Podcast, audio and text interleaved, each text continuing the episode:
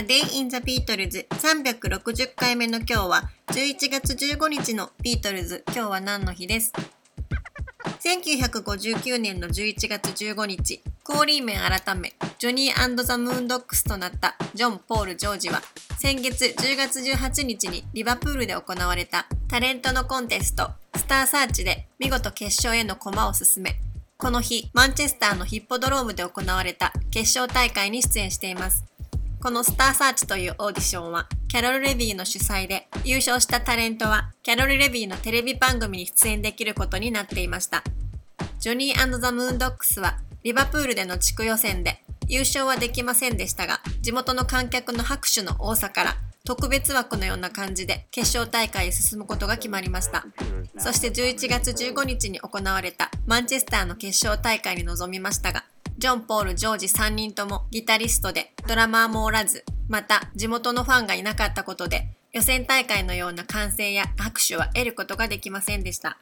またこのグループがマージーサイドの外で演奏を行うのがこの時が初めてで、もちろん3人にマンチェスターに一泊するようなお金もなく、彼らは最終結果を聞く前に劇場を後にし、リバプールに戻る最終列車に乗っています。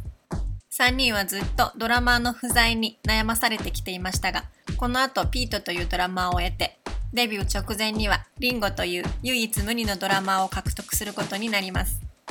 その3年後の1962年の11月15日には、ビートルズは4回目のハンブルク巡業を終え、リバプールへ戻りました。